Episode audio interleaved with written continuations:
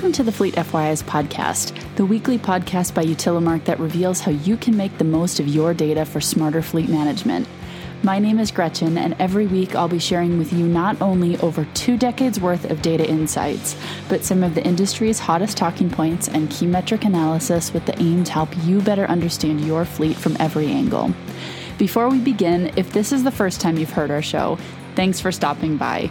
Once you finish today's episode, if you could take a few minutes to leave us a review on your favorite podcasting platform, I would really appreciate it. Give us a rating, five stars, I hope, or tell us what you liked, or leave us a comment or a question about what you've heard in today's episode. If we haven't yet covered a topic that you're interested in hearing more about, let us know. We would be happy to go over it in detail in a later episode. Let's dig in.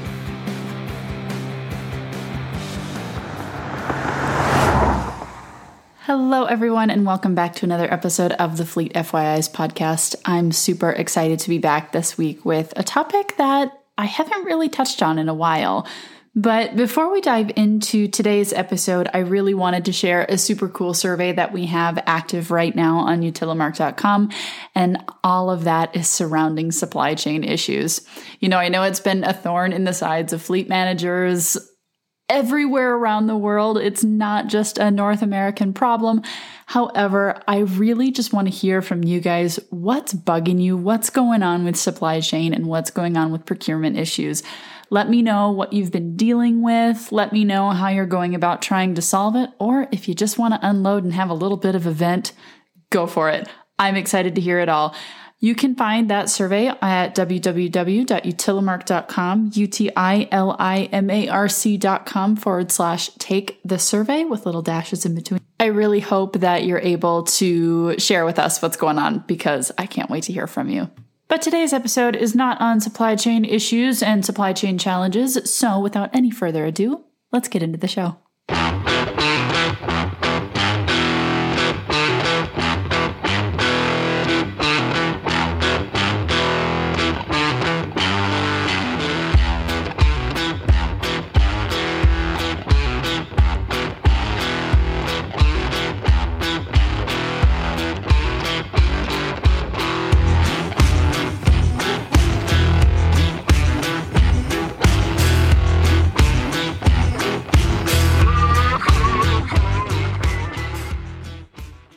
So, if you didn't guess by the title already, today's episode is all on vehicle lifecycle.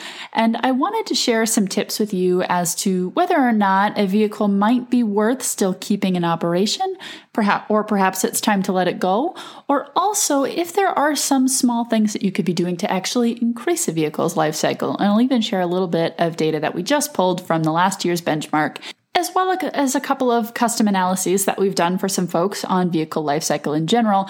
I'll share with you a little bit about how those actually work, and I'll also put a link in the show notes just in case you want to find out any more on this particular dashboard. Alrighty, so I'm sure that the majority of you listening to the show know what a vehicle life cycle is and also know that it begins the day that it's assembled in a factory and ends when it's broken down in a recycling plant and repurposed right? So for a fleet manager, the more relevant period of time is from the day that the vehicle is actually acquired to when it's ultimately resold or disposed of. So, deciding the life cycle of a vehicle is a strategic decision that really affects operational costs and a company's bottom line. You know, this is no secret here. And the decision could depend on the intended use of the vehicle itself, the terrain and the environment in which it operates, and the impact of maintenance costs and downtime to business. Regular maintenance is essential in keeping vehicles running smoothly and avoiding breakdowns that might result in downtime and higher repair costs. And fleets have long depended on routine preventative maintenance procedures such as oil changes, belt changes, transmission checkups, and, and more just to keep their vehicles on the road. These types of check ins have a very regular frequency and they're fairly simple to keep up to date using the instructions given by original equipment manufacturers for each model, or perhaps by your own company's procedure of figuring out when your regular maintenance checks or preventative maintenance checks are going to take place. Still, some issues are subjective to vehicle condition, driver behavior, and other variable factors that make it more difficult to determine a standard schedule for this type of service. And this is where what we call predictive maintenance can step in, and traditional preventative maintenance can sometimes fall short. So, even though I'm sure you guys probably know this already, I'm going to go over it for the folks that maybe haven't heard of the difference of these two terms yet predictive versus preventative maintenance. So, predictive maintenance is up first.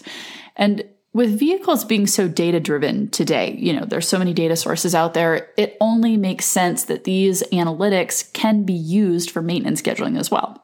Seems pretty simple, right? Predictive maintenance uses statistical techniques to identify red flags within a vehicle's condition that might be difficult to see. So, with this method, vehicles are serviced proactively when they need it instead of reactively once a problem has actually occurred. And though with newer vehicles, preventative maintenance might seem like the better option as breakdowns are hopefully and typically less common and machines aren't yet worn down, as this vehicle ages, breakdowns can occur much more often and sporadically typically when you really don't want them to, right? I mean, I'm sure we've all probably seen the trucks on the side of the road where they were just taking off to go to a job site, or maybe it, was even you headed for, headed for a vacation and all of a sudden the vehicle won't start because something happened. It's kind of a pain, right? We've all been there. But by monitoring unhealthy patterns in the machinery or perhaps in driver behavior, maintenance can actually be scheduled before the damage is incurred and likely before preventative maintenance measures would have been called for. This method of vehicle maintenance can actually really enhance fleet operations in a variety of ways by saving companies time and money and ultimately prolonging vehicles' lifespans, which, I mean, who doesn't want that?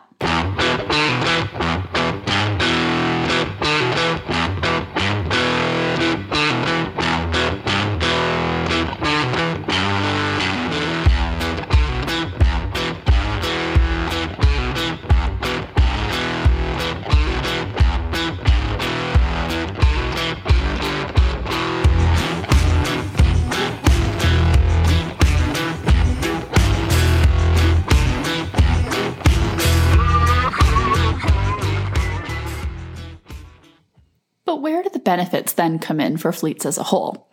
Well, for vehicles already fitted with telematics hardware and software, preventative maintenance is a great way to take advantage of the valuable data that is already being collected. By looking at a vehicle's actual condition instead of going off of a set in stone schedule given by manufacturers, fleet managers can actually tailor their service schedules specifically to each vehicle's individual needs. Pretty cool, right? And another really, really big benefit to this is being able to reduce your maintenance costs straight away. So, though manufacturers put a lot of thought and trial data behind their determined service schedules, relying on these suggestions implies that all vehicles are exactly the same and that all vehicles are used exactly the same way, which I'm sure we all know by now just simply isn't true. And this discounts the fact that fleets serve countless purposes, with some vehicles driving on a rougher terrain or in harsher environments. I mean, think Minnesota fleet versus Texas fleet, California fleet versus New York. I mean, there's so many different options here, right? And others can be making long haul journeys across a country, or some are operating all day but only driving a few miles, for example, an urban fleet. And suffice to say, the conditions of these vehicles will likely be different to generalize, and they should each be monitored individually mean, they're used for different individual purposes, so why not monitor the data individually? It seems like a pretty decent solution. And using predictive maintenance gives managers the advantage of letting their vehicles keep running until their conditions actually demand service. On the other hand, if a vehicle needs servicing before scheduling, managers can actually pull that vehicle off the road and avoid a breakdown. It's a win win in my opinion.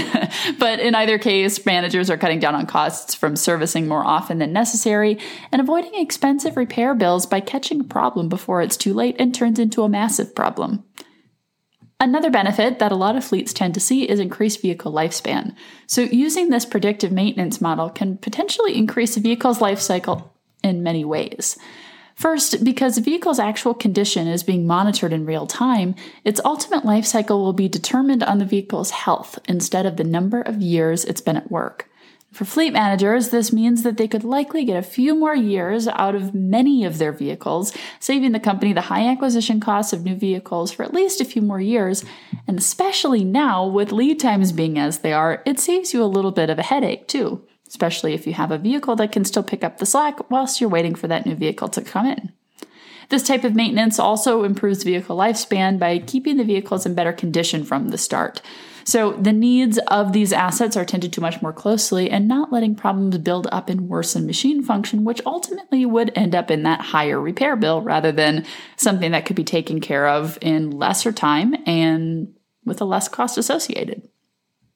Now, the last benefit that I really wanted to touch on today is an overall decrease in downtime. And another way that the use of predictive maintenance is beneficial for companies is because of this reduction of vehicle downtime, right? If a vehicle's down, it's not going to be able to help you in any way until it's back and running again. So, this downtime that can be due to unexpected breakdowns can really impact business heavily, especially for those, which I'm sure you can relate to some of this, if you work under strict time constraints like produce delivery trucks or something else in that deli- in that delivery or logistics side of the fleet industries that are in the US and Canada and all around the world and one day out of service can be really detrimental and it can give business an unreliable reputation.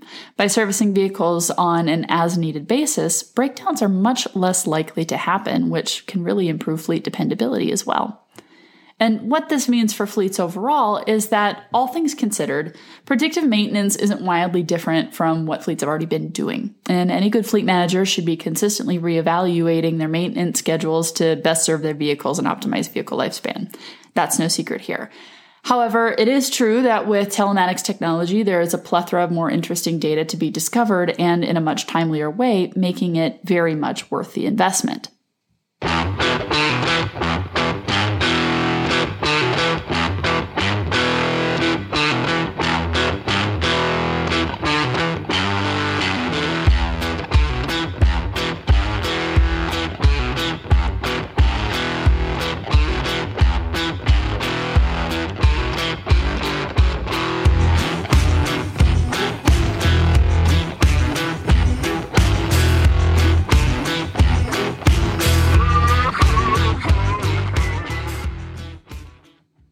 Alrighty, before I let you go for the week, as promised, I wanted to give you a quick rundown of our most recent data spotlight based on a lifecycle dashboard that we've had in our solution based platform for a very long time. And this data story was originally done in July of 2020, but over the last year, we've really wanted to update it from benchmarking information and also more data that we're able to collect over the years.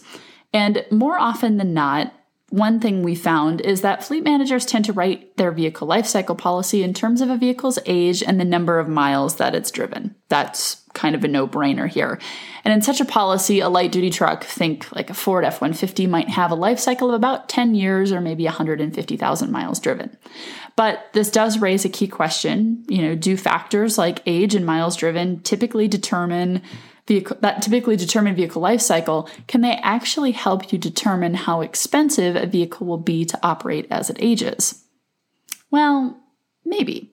And one thing that I'd really like to point out here is that both age and mileage impact the cost of over time of operating a vehicle. And these two variables can give insight into maintenance costs associated with the vehicle as well. And Within this data story, and like I said, I will have it linked in the show notes here, there is a dashboard inserted that displays the maintenance cost of an F 150 equivalent truck broken out by age and life to date mileage. Now, in this particular example, each cell within the table, and again, check it out from the link in the show notes if you want to take a look. Each cell shows the average maintenance cost consisting of parts and labor per mile for a vehicle of the specified age and life to date mileage. For example, a four year old pickup truck with 50,000 life to date miles can be expected to cost you an average of 16 cents per mile in parts and labor to stay on the road every time you drive. In this particular example as well, the green cells within it highlight the sweet spots where it's less expensive to operate these vehicles, whereas, of course, the cells in red represent the points at which operating costs may become more expensive or potentially too expensive to be able to justify. One thing I noticed when I was looking at this particular example was that the colors illustrate an unexpected pattern within the data. Moving across the row horizontally when we're looking at the life to date miles, you'll notice slight changes in color rather than a dramatic shift. For example, whether a five year old pickup has 40,000 or 100,000 life to date miles, it still costs about 20 cents per mile to maintain and operate. And this signifies that this LTD mileage seems to have less impact on calculating the anticipated maintenance cost per mile than age potentially may have. And if you move down each column, this is again referring to age, you'll almost always notice a dramatic shift in color from green to red. Why? Well, this is due to older vehicles on average being significantly more expensive to operate, even with a constant rate of LTD mileage. And as we analyzed this particular part of the data, we asked why such a pattern would occur. And perhaps it's because problem units are either sold or scrapped before making it to high lifetime mileage, or potentially it could be due to other factors affecting the cost per mile as well. So that leaves you with one question Should it stay or should it go? And for my Clash fans, I really hope you'll uh, appreciate that reference because that's what I had in mind when I wrote that into the show today. But again, does it make sense to keep older vehicles with lower LTD mileage counts? Well, this is a decision that many, if not all, fleet managers have to make at some point, and it may seem like a good option given the low mileage, but holding on to a vehicle with low life to date miles may end up being more expensive than initially expected. In view of this, fleet managers really do need to be careful about how they structure their vehicle lifecycle policies, taking into account many variables regardless of patterns and of data, and should always be cautious when considering vehicles for replacement. Like I always say, a friendly reminder just because it's low mileage units does not necessarily make it worth hanging on to for the long run. But I would love to know if you have any questions at all about vehicle life cycle, life to date miles, cost per miles, cost per usage day, any questions that you might have, I would love to hear them. You know, you can send me an email, you can tag me on LinkedIn, use the hashtag UtilimarcFleet FYIs, or you can even send me a carrier pigeon if you're so inclined, because of course I do love that, and I'd love to answer any questions that you have. But before I let you go for today, I just wanted to remind you if you haven't already, please, please, please, if you could, and if you have some time, if you could give us a rating and a review on your favorite podcasting platform, it really, really helps me out. And I so appreciate whenever I see your feedback. And also, it helps more folks like you find our show. So until next week, I will see you again on Friday with another episode of Utilimarc Fleet FYIs. I hope you have a good weekend and a very, very happy 4th of July holiday. Ciao.